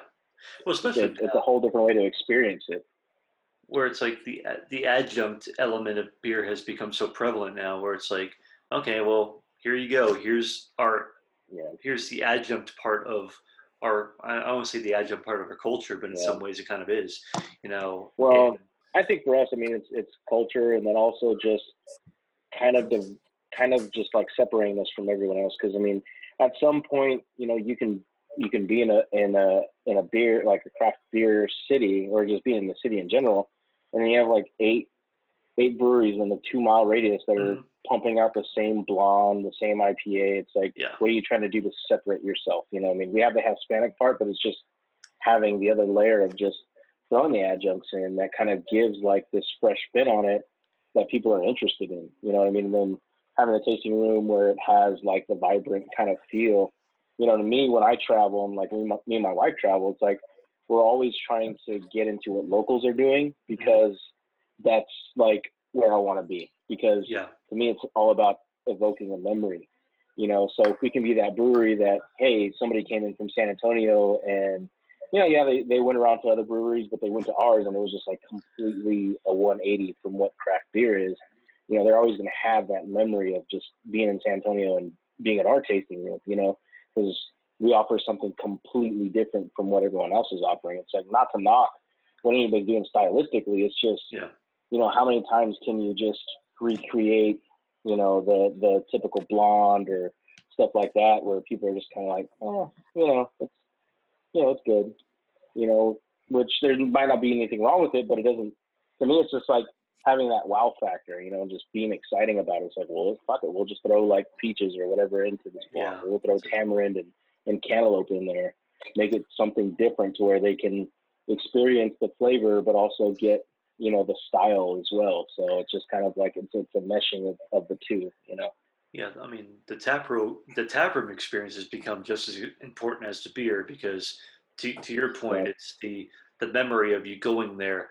It's you know it's just here locally here in Nashville. It's you know um, like Black Abbey Brewing, for instance. I mean, they have a great tap room. It's it's in it's like in an industrial area, but they also are a place where if you really they're they're in a they are like an an ordained chapel. So if you want to get married there, you can literally get married at this tap room. You know, it's, So, you know, it's like yeah. the fellowship hall in a lot of ways. So I mean, just building something that's you know definitely local. You know, some, something that locals enjoy, but it's also something that if you're out of town, you're going to go you're, you're going to go to you're going going to Yeah. enjoy, and to to set yourself apart from just to your point, you know, just oh, it's another Blondale, it's another this. Like, okay, well, everybody can make that in varying, you know, respects of you know how good it is, you know. Uh, but what else are you doing for the experience? And I feel like you know we are an experience culture. As we get younger, everyone's like, I want the experience. I want this. Like, good. Yeah. Make this the experience. Makes it make this something I'm going to remember you for at the end of the day. I'm going to tell my friends about, and I will buy Yeah. your your your your expensive hazy IPA and bring it and, and put it back in my suitcase so I can travel back home with it and tell everybody about this. I've done that Right. many goddamn times. And No, I think it was Yeah. when when when we when we uh first you know opened you know before we you know before we opened the doors and we're brewing those first batches of beer and we're kind of just trying to figure out like is this gonna work you know kind of more building on what my brother said you know i mean just like he said there's on everybody's brewing the same batch of beer you know there was only so many chubby bearded beer nerds we can all fight over yeah. and worry about what they say you know i mean like what what we Present company excluded, of course, right? yeah, obviously, obviously, you know. But like, what what if we found a way to kind of just be like the island of misfit toys for the people on the fringe? You know, like not your typicals. You know, not your people that have been in for ten years and you know want to tell you the story of the IPA every time you crack one open. You know, and isn't going to tell you, you know, try to be condescending about craft beer. Like, what if we can gather everybody else in, or take a whole subsect of the market and introduce them? And so that's kind of just Yeah. been our you know our our mission since we started is you know like we don't we don't brew beer for everybody i mean it's for everybody but Mhm. you know it's not going to be for everybody But you're gonna we're okay with that you. Yeah, absolutely. we're, we're we're we're okay with that you know what i mean you know we, we we don't think we're better than anybody but we understand what we do and so when people come into town because first thing people do when they come into town is they check on tap yeah. we're, we're, we're, we're the number one brewery in town and we're the closest to the airport so it's a recipe for those people Good situation right there. Yeah, yeah. So the first thing they do is they check Untappd, and they come straight to us. And oh yeah, I just come check you out. But they don't they don't do any research, you know. So then they come and they see Hey, the I'm beers here. they're doing. Yeah, and they're like, well, uh, you guys, you guys got like a hef, or do you guys got a, you know, dry hot pilsner or something like that? I'm like, dude, did you not look at anything? They I thought you did some came in, you know. Yeah. You know, which, which which is which is part of the reason why I do the bartending during the daytime because I get to handle all those people yeah. you know but you know we I, I- think we found a really good way of, of kind of explaining to them what it is that we do you know and we're okay with our place in san antonio because you know what there's five other breweries in town that do what you want you know Yeah. these are them go enjoy them they're great Mhm. places they're good people you know but we just do something just a little bit different so i'm thankful for having you in here hope you enjoyed it you know Mhm. like it's just one of those things where it's just kind of an education piece it's a give and take and at the end of the day we just got to understand that we're not for everybody either you know we used to we would stay up at night when we first opened, you know, just looking at reviews and oh, this person said it was this or it wasn't this or why did they do this, you know. Mhm. But at some point, we just got to be comfortable in our own skin, Yeah. you know. And you know, we, we've got great, great clientele. We call them our familia. You know, they come in week in and week out. They support us. You know, that's who we're really here for. You know, they'll tell a friend and they'll tell two friends and they'll two two friends and so on and so on. And you know, It's it's cool to hear that's like some two Wayne's customers will World come by the way. Yeah. And the two, there there are two friends, and there are two friends. Thank you, thank you for finally so, uh, including a uh, Wayne's World reference on this podcast. 'cause I don't think anybody has. That's our We did the second- Del- that's our we did the. Delaware one. Oh, it Oh, was, that that, wasn't that was off the air though. That was before the show started. But you know that might have to go. I might have to find a way to fit that in there because it's that damn good. So God.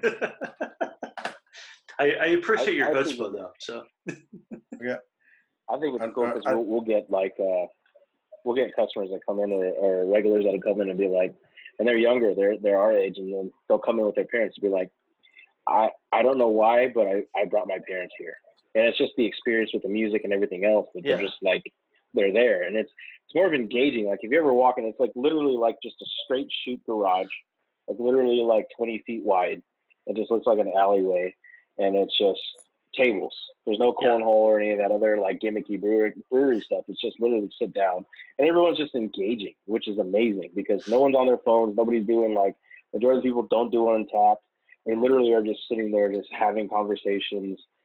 They're like table to table to table, just like literally talking to each other. It's just it's it's an amazing thing to see, just because like I said, it's just all of this kind of brought everybody together. But it's just it's weird to see too because you see like how other breweries are when you travel to other breweries, and you're just like, huh, you know, it's it's it's a different like I don't know, it's it's like weird world like for craft beer because like I said, I think we get the moniker of just like having this like product where like it makes it more accessible to people because I've been to craft beer brewers where it's like a little more intimidating when you like you try to order or like somebody like the tap person's just kind of like oh you never heard of that style? Like yeah, you know it's like you know there's like that intimidation factor because you just don't you don't want to sound stupid when you order or like ask for things. So it's just like there's that there's that little like thing that intimidation factor that i guess we just don't have. We're just kind of like come as you are like you have a question about things you know we'll we'll explain it to the fullest you know kind of thing. So i think it makes people feel kind of more comfortable and inviting to the to the spot you know yeah. I've seen that a few times. I, I've been the witness to that where I've been sitting at a table and somebody who may or may not know, who's maybe never been in a tap room, never been to a you know a, a brewery that serves the beer right there directly, and seen them walk in, look at a menu, they don't know stylistically what they're ordering, and Yeah. look up and maybe the bartender just isn't a I don't know an outwardly I don't know warm person who's like hey how you guys doing he's just kind of standing there like well yeah like you come to me and tell me what you want. And I've seen Yeah. them in, look at the menu and walk out. And I'm like, God damn. And that's kind of a, it's a missed opportunity, but it's Yeah. still, ah, it's, it's, and again, that comes back to the whole, like, how ingratiating do you want to be to the public coming into your brewery? I mean, you want to leave a lasting impression. I mean, you want to make, I mean, who knows? This is the first brewery they ever went to. Make- Make, make it fucking I think special For for us, honestly, it is. somebody For us, wants it is. yeah So, so for us, And we've all. we and the funny thing is, like, we've all started from somewhere. Shit. we- Yep. I, we used to drink No, I two mean- fucking Newcastle because Shiner Bock was expensive. Yeah. You know, so- for Hey, for man, Newcastle's for still us- not that bad, man. I haven't had Newcastle in a minute, but that was like drinking it's like crushable. blue toffee sometimes. No, well, it's owned by so- it's so- owned by InBev now, so yeah. ah, you know, everybody's gonna be owned at some point. So like I was saying earlier, you know, we got a brewery atmosphere, you know, where you come to the tap room, it's 60, 40, you know, girls to guys. And part of that reason is guys, because here's the all important thing. When when you got your hall pass, you can go out with your buddies, you know, like you want to be able to stay longer, you know, Yeah. and or when you're you're out with, you know, your girl, you know, like maybe you want to do some things that you want to do. hmm And so we've created that atmosphere and have that place that they are comfortable drinking at as well. Or if they know that their dudes are there, they're like, all right, stay there. You know, like we, we, we get people that come in, they try the flight, and then they end up with two or three rounds later Mhm. of, you know, of, of, of a beer that they found that they like because we're tapping more into the flavor and the experience than sitting there trying to be pretentious. And that, that's why I said, you know, when it comes to tap room, you know, we pick people that like beer, but we have never been beer tender, beer tenders before, you know, because Yeah, at the end of the day, you know, like we're not looking for people that are trying to be right or trying to be the smartest person in the room. Like we're we're we're trying to invite people into our home. the you're ambassadors You know? for the brand. Yeah. and you're ambassadors Yeah. You know, I for mean, what you want. So Yeah, we, Yeah. we, we, I we don't- always we always think about Yeah. the, the comic book guy from The Simpsons. Like we just don't want that guy. at don't be bar. that guy. Yeah, exactly. knew you knew you may not. Yeah. Don't be don't be the comic book guy in the in the craft We- beer That is. New England style. and we've all run into them. We've all run in, at, e- even as much about beers we know now, we still run into that person that wants to be that guy, Yeah. you know. And it's just like, why? And it's almost- no- In every bar, in every And then- line share, in every bottle share, there's that guy who's like, "Well, And this then- is the most rare of the rare." It's like, all right, thanks. Yeah, it's like cool. Cool. Well, I'm gonna give I'm gonna give this pour to my bar staff now. yeah, it's like, anyways, sorry, dude, I got to go Yeah, somewhere else. yeah. That's not in front of you Yeah. right now. So, Well, I mean, it, it kind of discourages people that are trying to get into it to like even want to go to another brewery at that point, you know. yeah, It- I feel like it was worse before. I mean, I've been It's getting better now. It has gotten better. There's still those few people that are still out there that just are like, well, I have the rarest of the rare because I'd be collecting and searching for the whales my whole life, and I have this like, okay, man, that's cool, but I'm just gonna crush this like German Kolsch that's really good, Well- and uh, yeah, thanks for your input into the community because you're really meaning a lot to us right now. Bye. It's, it's funny because people that read those guidelines, like it's like brewers and is subjective, and and it's like it's an open forum, like as far as like how you manipulate the recipe. Like you don't have to be by the book by it. Like I don't read a book when it's like, oh, I gotta brew this beer and have da da da da da. It's like you know, as long as stylistically it kind of meets the parameters, and you know, whatever. Yeah. You know, I really don't care. You know, as long as the beer is solid in general. You know. I just, I mean, I, I want to spend my money. I want to patronize your establishment. I want to drink good beer. I want to drink good. I want to drink good beer with people that I respect and appreciate as well too. And if it doesn't come down to that, then the whole thing falls apart. And Yeah. building that community, it's it's taken a long time because I mean, craft beer is still relative. I mean, in in the in the scheme of beer, craft beer is what 35 years, maybe 40 years in its existence. When you think about, Yeah. You know, the German purity laws that have been around since the 1600s and things like that. So we're, we're like a blip on the radar of what beer can and can be, and building a community and building something out of it that's memorable. I think is Yeah, and it was it was funny last Yeah. So I'm gonna hang this over my I'm gonna hang this over my brother's head till the day that we die. But oh boy. When- when- so- so when I don't know so where when- this is when- going, when but we were- right. yeah so when when we were talking about the brewery you know before opening it and long-term plans and structuring it i said that my end game or what i wanted to do was make some make some connections and get to the point to where you know we explore doing some sort of tequila and tequila spritzer okay. I said oh, spritzer. Uh, I said spritzers and seltzers are going to be the future of the industry. Like I feel like it's going to be, you know, like where we need to be. And this was Mhm. about two and a half years ago. Fast forward to about a year ago. Boom! Here comes White Claw and Here it comes, and truly, everybody- and Mike Claw and everything else. Yeah, yeah. High noon, everything else coming out. Five bi- five billion dollar a year industry, you know, in one year. Boom! You know, so but you know, uh, and obviously, you know, we jumped in and and after a few I told you so's, you know, we jumped in and and we started making our own seltzer in the tap room and it became its own thing as well. Yeah. You know, and it's one of those things where like you've got to read your people, your clientele, and be very sure of your of branding. Mm-hmm. You know, to be able to just kind of just pivot when when life is gonna same thing like COVID, life is gonna hand you you know situations like you can either just adapt with it, run with it, build off it, or you can be that last person sitting there with their arms crossed, pissed off about it, you know, until all of a sudden everything is, you know, because because when you think about it, you know, I mean, light beer, you know, like I always break it down to light beer.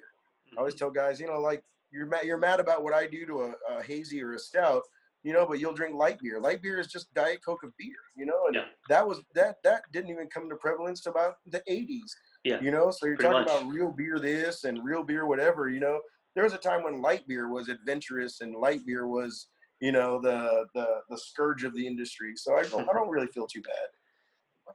as, as, as you should. I mean, it's like you have to pivot so much with the. I mean, the the the typical consumer is so fickle at this point. I want to I want to Yeah. feel like they are brand loyal. They are brand loyal to domestic beer.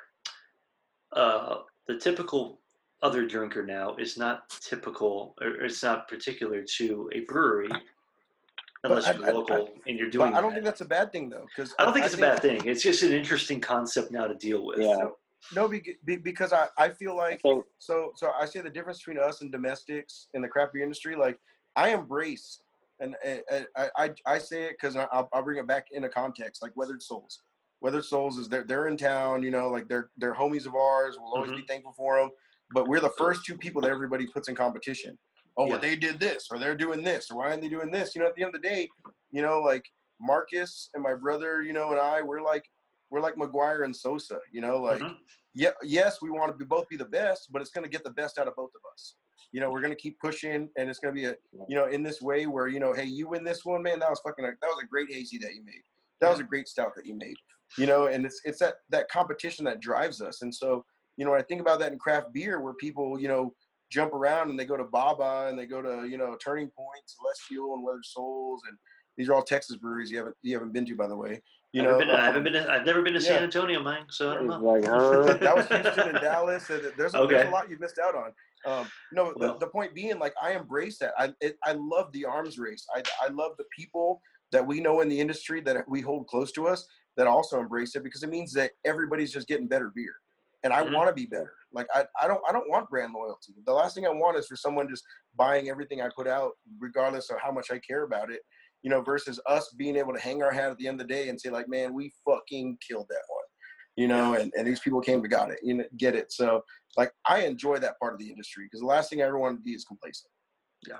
I mean, I think too, because I mean, you can have you know the growing population of breweries just basically will signify people to coming in, and then when you got everybody that's on point, like making you know solid beers, Mm. I mean, they're not just there for one brewery; they're there for everyone else, you know.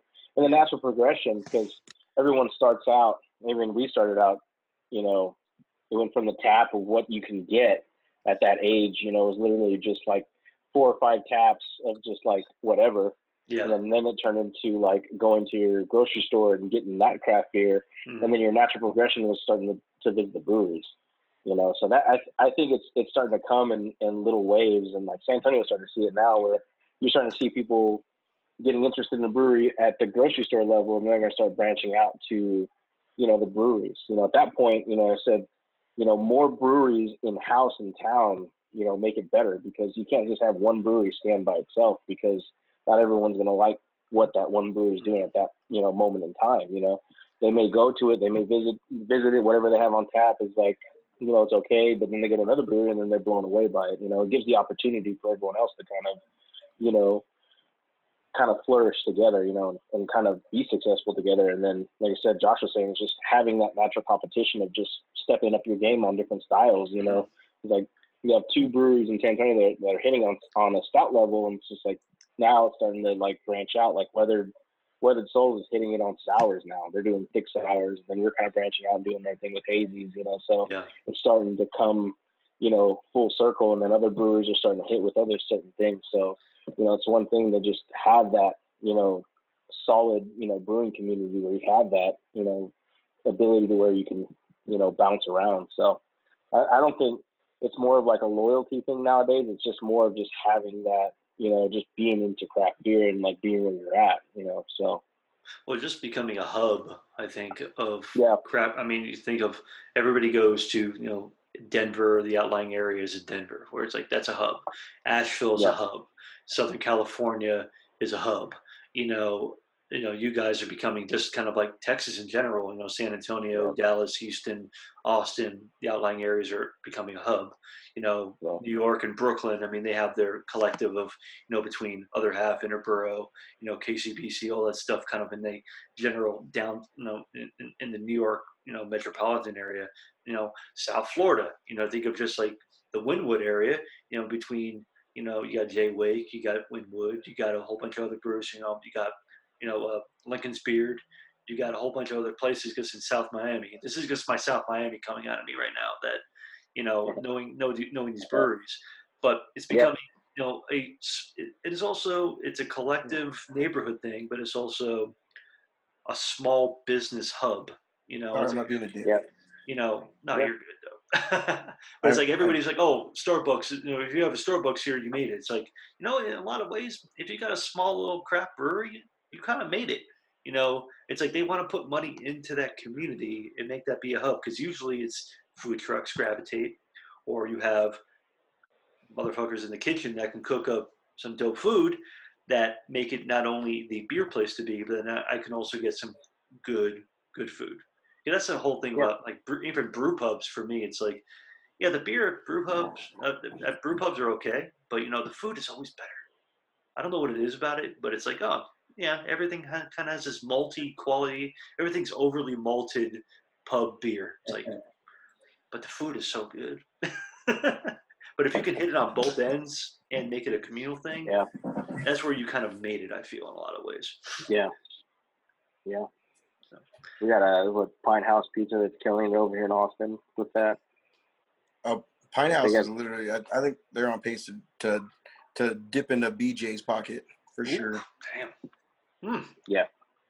Is St. Arnold still They have, doing all uh, the uh, brewing for BJ's and stuff like that? No, no, but B. No, no, you're talking. Yeah, BJ's is finally built their own production brewery. Oh, okay, okay. Because I know for a Oh, while yeah, St. Sa- Arnold doing. Ar- all yeah, because yeah, no, and and that's that's kind of what's frustrating too when you talk about the national landscape. You know, is Texas craft beer laws. You know, they were ranked 48th in the union. You know, up until last year. Wow. You know, and so that really limited us from how to, how we get our beer out there because Mm-hmm. we can't ship, we can't, we're not even allowed to sell past county lines. You know, on our own without getting a middleman involved. And so it's You just it's, a it's a weird place to be. Okay. Yeah, so so BJ's coming into Texas was a big deal. They had to build their own brewery just to even you know have their signature brews. You know, so it's it's it's so when you say stuff how you know Texas isn't a hub yet, a lot of that has to do why because we can't. I mean, we we we had to. I'm, uh, I'll say it public. I don't care. We had to smuggle beer to, to we had to smuggle it to Denver, you know, and, to put it on tap for for last GABF. You know, Yeah. like it would, it was it wasn't the best way to do it, but you know, I mean, like you've got to do what you got to do to put it on tap at these places, you know, and a lot of us do it just to get to these festivals, you know, like you know, it's just kind of like one of those ask for forgiveness later because the state doesn't allow us to do, you know, to get ourselves out there. You know, COVID has been great because co- they've they've la- they made everything a little more lax on shipping beer. So we've tried, you know, we put out that Taking Back Sunday beer a couple weeks ago, and it's just been going all over the country, like you know, trying to get that stuff out, you know, everywhere. And if if it wasn't COVID when we did it, we wouldn't have been able to do it. So That's the funny thing about it, because like even just here, local, like no, just neighborhood wise in you know Tennessee, it's like you you, know, you guys thought you were backwards. I mean, in Texas, like we had the blue laws still going on in in Tennessee until about a year or so Oh, ago, right. where it was like no Sunday this or no grocery store this, or it's like, man, I can't believe we're still. I mean, th- these are just laws that people forgot to like get rid of back in like the 20s and 30s and stuff like that that finally they're like okay well let's fix this and now everything is up up until i think july 31st now for us it's you're still allowed to go beer and still do, do this is that going to you know upend the laws and modify things it will if the city state local municipalities have money to make money to be made in a lot of ways too it's like can we make money off this how much money Yeah, can we make off of covid right now that's all it comes. That's all it comes down to is the mu- is you know who who stands to make what money and if they're okay with it, man. Like it's it's crazy. Co- COVID has Yeah. shown us a glimpse into you know a, a complete alternate reality, and it to me it blows my mind. Like a lot of people, don't, it doesn't register to a lot of people, but man, we could all be living a completely alternative life right now. You know, based on on how think how flexible things have been for COVID. yeah You know, Yeah. you're talking about from from get taking beer to go to working Mhm. from home. You know, from teaching your kids. Like, there's so many things that are just, you know, are so enlightening right now. We're in, we're in strange times. I don't say strange times. We're we're very much in interesting times right now. It's only been We're we're Yeah. living history. yeah, we are. it feels like it's it's April 222nd right now. If only it was. It might be a better time if it, if that was the reality of the situation. uh, well, Dan, we've been talking for a long ass time, and that's not a That's bad what we do. I mean, thank you guys so much for just taking your time away from the families and the dogs and the babies and this and that and everything else in between. But uh, He's got no babies. I got babies. I, I, uh, okay, okay. I, I, I got a fur one- baby. I Got a fur one baby. print, print deadline I had to hit, so I wasn't being an asshole. I was just nah, I mean, dude, I'm, so- I'm sorry. I'm sorry.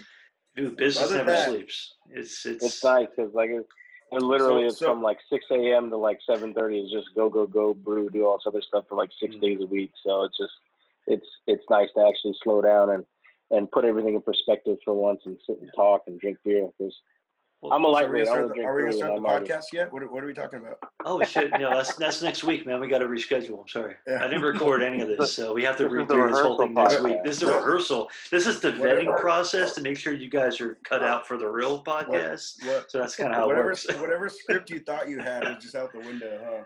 Ah, there's no script, man. There's never a script. the script is whatever always- you guys want it to be. We always find it funny when people want to talk to us about this stuff. It's like, what? You want to be on a podcast? I mean, Uh, I guess. Me, per- I mean, I find it interesting because this this was kind of a, you know, working in the industry and thinking about what everybody else is going through, including myself. It put a lot of things into perspective because, you know, I work with local businesses all day. It's bars, restaurants, breweries, people who are either living paycheck to paycheck or have, you know, they have money and they can last. And, you know, I work on premise mostly, so it's seeing the same people week after week after week. And then I transitioned to off premise, so I was working with, you know, gas stations, convenience stores, mom and pop shops. And seeing, because even in Nashville, you know, we had the, the, the big tornado in March too that took out a lot of business. And that affected yeah. me in a, in, a, in a major way. It took out half my accounts in, in, in where I was working. So it's been you know three three and a half months of just uncertainty of what, what's going on in the world or what's going on for, for my world. And, you know, everything now with, you know, social unrest, COVID, tornado fallout, put a lot of things into perspective and it's kind of transitioned the, you know, how, how I, how I run this podcast. And I wanted to get an idea of what's going on in the world. I mean, I don't care about what, what's going on with me. I want to know what's going on with people that are in the same struggle, doing the same thing and how business is going and how people are adapting to a Yeah. I don't know, a once, I mean, for us, maybe like a once in a lifetime historical period of time for business. So, um, I mean, I, I, I, I think at the end of the day, you know, like I think you're seeing people understanding what the ultimate power is, which is their wallets. You know, I Mm-hmm. mean, you, eh, we alluded to it earlier. You know, you're talking about a broke two-party system. You know that right now is feeding us two candidates that don't represent anything that we any of us stand for, or you know, that have to experience in our life. Mhm. You know, but we can speak with our wallets. You know, and so Yeah. we're choosing to patronize companies that we want to support, that we want to see survive. You know, that have the same kind of values that we have, and you know, and and and and display the the the, the sort of care you know that we're looking for right now. And so it's it's an interesting time for the economy for the world for for everybody you know and and and whether you like it or not i mean that's kind of how the world is going. There's people that are upset you know saying oh i shouldn't be bullied into carrying or i shouldn't you know but bullshit man. Like you live in this world too man. Like Mhm. how hard is it to say that you just care? How hard is it for you to try to give a shit you know like i i i i, I, try i try to be more of a pacifist when it comes to stuff like this and yeah, try to have conversations but i heard someone said uh someone said today uh, two days ago someone said that it's not our responsibility as minorities to educate you. Mhm, you know it's your it's it's their it's their responsibility to seek out you know the education of the world as it evolves you know and that kind of just resonated because i mean in some cases it's true you know at some point is. you just got to be willingly you know be willing to adapt and change and grow or else you know then i don't feel bad for you if your business goes under you know i don't feel bad for you if you know people are calling you out. Well, the whole thing I heard, it's like to the, to that point, it's like, well, you know, the minor, the minority community didn't create, you know, white supremacy or this or hate or anything like that. It's like we didn't create that. That was something that was created in another time. So it's not our responsibility to, you know, we're getting deep on this shit now. But at the same time, it's like it, it's not up to us to have to do this for you guys. You know, we've been the the backbone of this country has been built on the blood, sweat, and tears of non non white people for so many years, for hundreds of years, and to now think like, well, what am I supposed to do? It's like, I don't know. What do you think you're supposed to do? First of all, fucking listen and then learn, Yep. and not have to worry about other people telling you how you're supposed to feel because Yeah. fuck your feelings in a Uh, lot of ways. Yeah. Every, Yeah. I, I, uh, I told Mar I was talking to Marcus the other day, and it's just like everybody is like most of the people on my feed are like, I'm lost for words and all this other stuff. It's like right now it's not time for words, time for compassion, education, understanding, and self reflection as far as you know putting yourself in somebody else's shoes, you know, and understanding their hurt, and then you know from that, you know, talk, you know, talk to somebody, you know, and really engage that way instead of you know that knee jerk reaction of how you naturally you know you know might be angered from all of this is you know there, shouldn't be any anger it should be just understanding and learning that you need to stand with you know another person right now because they're hurting you know Yeah. so Have some empathy for once. You know, like yeah put yourself. yeah. In, and as much as much as it might be difficult, it's like I can never put myself in. in the and I think I think that's where social media has just gotten a little bit more selfish. It's just like more of like an inward thing than an outward thing, you know. So understanding that people come from different backgrounds and you need to, you know, put yourself in that position because you never know when you you will be in that position. So yeah, it's, ah, strange times we are indeed. my Yeah. It friends. is. So So so uh so who who would you say are like the most uh innovative heavy hitters, you know, brew wise in, in Nashville? Damn, so you're flipping the script on me now, man. You're flipping the script. So now you're the I'm gonna go- interviewer and I'm the It's- interviewee. it's- it's going somewhere. It's Southern- going somewhere. Southern going somewhere. I'm gonna with go this. Southern Grist and Bearded Iris. Bearded Iris, all respect due. I mean, they they kicked off the hazy trend down here in Nashville, so you know they're they're doing their thing. But And then, but Southern Grist was when I when I moved here a little over a little over four years ago now from uh, from Miami. They were the void that was filled that I lost from J. Wakefield and uh, Funky Buddha in a lot of ways. they were and they're off the beaten path too. I remember Yeah. going I had to take like a twenty minute Uber just to get to them. You have to I'm find. glad I did. because Yeah. we when we Yeah. moved, they, they were only I think four months old, so they were still new to the game. I mean, they were same with Bearded Iris when I first visited them as well. I mean, but Southern Grist was yeah, yeah, we only opened like four months ago, and I think they I think they were on mixed screens, maybe mixed screen six or something like that, or five or something like that. So they were still working on the IPA thing, but solid brown, solid sour, solid IPAs. Um, but it- that was the one that was like, I kind of feel like home here a little bit. Like it was something that was missing, and then I found it. I'm like, you know, I feel a little bit more comfortable because I mean, my wife's the same way. It's like you know, we we both like myself more than her, of course, but you know, it, we we share a lot of the same commonalities when it comes to fun beers and things like that. And you know, it, it was good to have that and some of the other local beer, local bars and stuff like that. I mean, that was like awesome. Thank you. We Yeah. a little, little taste of home or something So- like that. The only thing we haven't been able to find So- here in Nashville is Cuban food. There really isn't any Cuban food here, which So I mean, uh, I miss. I miss Hattie that. B's is dope though. how much? Uh, Uh, was- uh, You got to go to Hattie B's is no. dope. You got to go to uh, Bolton's, my man. If you if you want the hot Okay. Bolton, Bolton's. Everybody says Prince's because Prince's is old school. Hattie B. Oh yeah, here's the here's the thing. Hattie B's is like touristy guys. Ha- Hattie It's B's right is next for the my tourist. Bolton's is Yeah. for the for the old school heads. I will say that Bolton's because you get the hot fish and you got the hot chicken, and the hot fish is fucking dope. So, so how how, uh, how how good does uh, Simplistic Reviews and Mr. Matt have it with uh with both those breweries? I mean, I, I know um, I know Jamie, and I know uh, I know a few of the other kids uh, kids So- from uh, um, Southern Grist. Bearded Iris, not so much, but shit. I'm I saying mean, so. If, if so you guys if you guys need some Bearded Iris in your life, I'll hook you up. No, it's, it's what I'm matter of that. saying is, does Simplistic Reviews want to host a collab series with Weathered Souls and Isla coming up to Nashville? Shit. We can brew all together. We can brew one on one. We can do one big podcast. I'll I'll even arrange to get a Cuban food pop up. We're gonna have, I mean, I, I would start with simple. I would I would start with Southern Grist because I could probably talk to Kevin and Jamie see if Let, Kevin and Jamie wanna do do like something. a whole little like Texas takeover collab or something like that, man, and like fucking go brew it and then come back in a couple weeks and just cap it, throw a party. Hmm. Then Simplistic Reviews is the one who hosts it. goddamn. So you're putting me on the spot now, dude. That's what we do, man. We, I, I, I, we got some spots open in August, so All right. Well, next time I run into Kevin and Jamie, um, I'll mention. I mean, you guys probably talk to them more than I do, of course, too. So, no.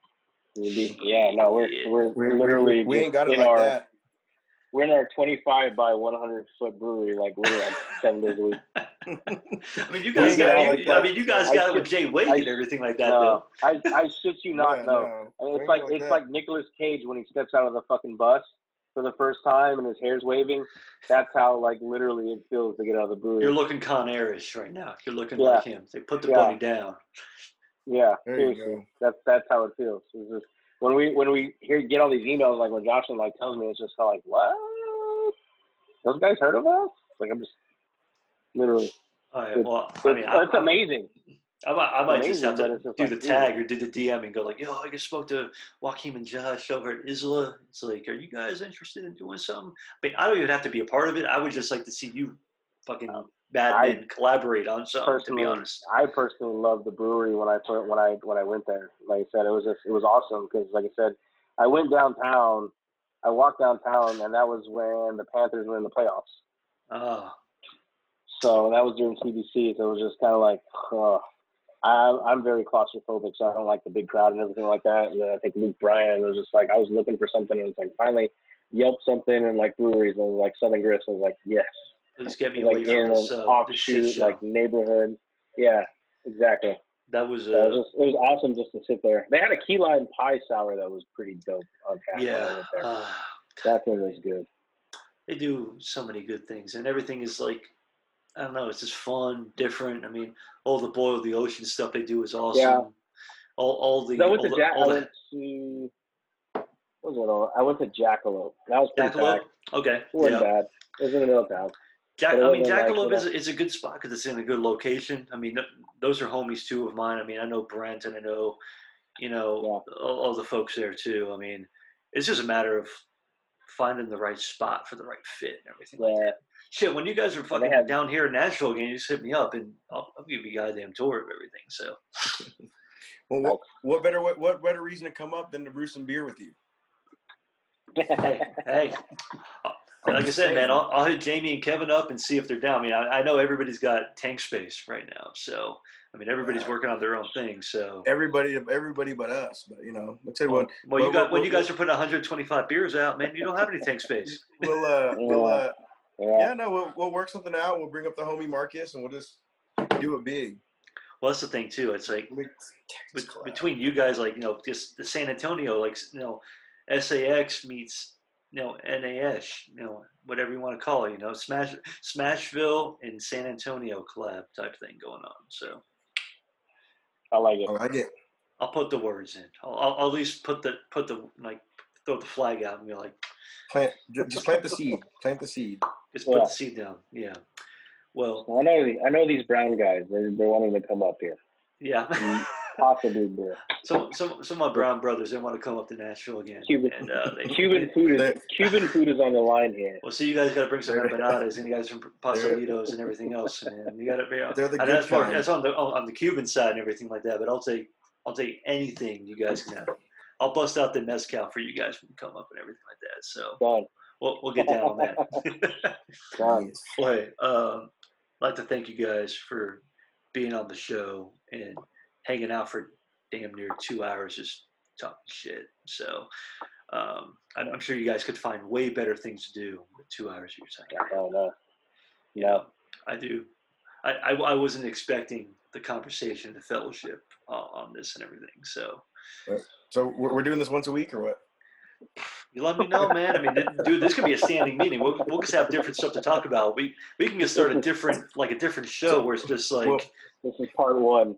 you know, two two Chicanos We're and like- a Jew or something like that. We'll we'll, we'll make We're we'll like- make the uh, We'll, yeah. we'll, we'll, what we'll do is we'll, we'll be like your Andy Richter. So if you ever get like a boring guest on, we'll push the conversation on. And We're like we'll be the filler space. like we're like yeah, the see, lonesome we're like the lonesome dove of podcast. Where was like a ten VHS a ten part series or something like that. It's like 10 part this, was series. Paul- this was the epilogue, so we don't. This is the prologue, so we don't even know what's going on in the other ten parts, and then we have the prologue. So we have an entire we got an entire se- season working right now. This is just the beginning of everything. So That's right. It's a Well, pod uh, series, not a podcast. no, I mean, I, pods podcast is too narrow of a scope. Pod series is the next evolution of just That's right. See, li- listen to We'll things in your car. You know, personally, I hate listening to myself on a podcast. So this is probably the last time You I do, listen to myself uh, on a podcast. I hate it. I used I used to sing in a metal band. I used to sing in a few metal bands before I started brewing, and yeah, I ever listen to like playbacks and like recordings and be like, man, my voice is terrible. I know it's like, God, So, please, yeah. please fix this in post because this Yeah, is not working yeah. for me or anything like that. I don't sound like Which- that. What the hell is this? Which, uh, like I was talking about earlier, about watching cringe videos. There's a whole there's a whole section of YouTube where you can watch like people's live performances that are just unedited, and you can hear like actually famous people sing without any sort of tuning or anything. It's it's god awful and beautiful. Bad. Well, they got the what is it on Instagram? They got the Instagram thing with uh, catatonic youths. If you guys follow that on Instagram, it's basically just like Never heard of it. cringe, like people who are famous, Like- but it's just like imagine like your worst thought of what like a Creed performance could be, but like exponentially worse. Yeah, It's it's bad. It's it's just like oh my god. Yeah. So if you want really shitty stuff, catatonic youths on Instagram. I mean, it seems like you like cringe, Josh. So this place, Yeah. I'll show you everything. this is the equivalent of Scott Stapp because I, I always remember the story, like being being in Miami and him going down. I think he was going down Ocean Drive in his own car, uh, blasting his own music in his top down Oh, car. wow. So Scott Stapp He listening probably to wanted Scott everybody to know who he was. Uh, he's like, hey, I'm, I'm still Scott That's like- Stapp. It's like there's a reason why we don't care that you're Scott Stapp Well, anymore. it's like- because you're Scott He Stapp. wanted everybody to know who it was. So it's like Chad Kroeger looking at a photo of himself while listening to Right, photographs. listen to photograph. Yeah. Ah, Chad, Chad Kroeger used to be no, you you never were anybody. It's fine.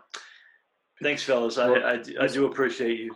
So Just give me a heads up so I can order my green screen and fancy mic off of Amazon.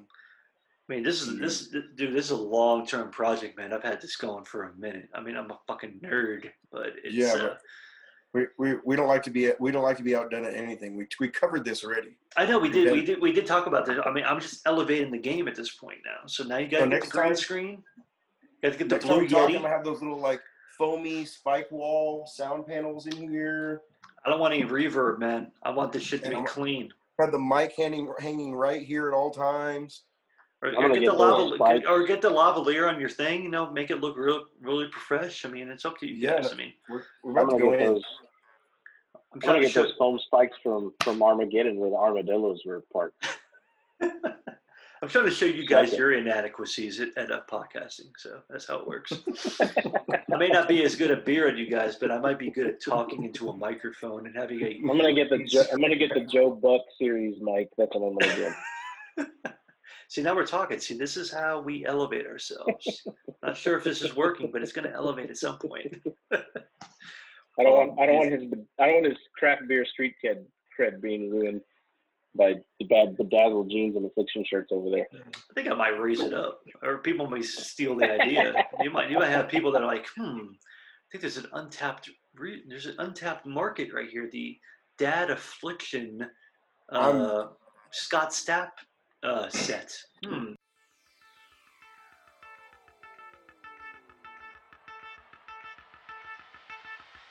Thanks for listening to Beyond the Pale Ale. You can find more features from Simplistic Reviews at simplisticreviews.net. And remember, bottoms up.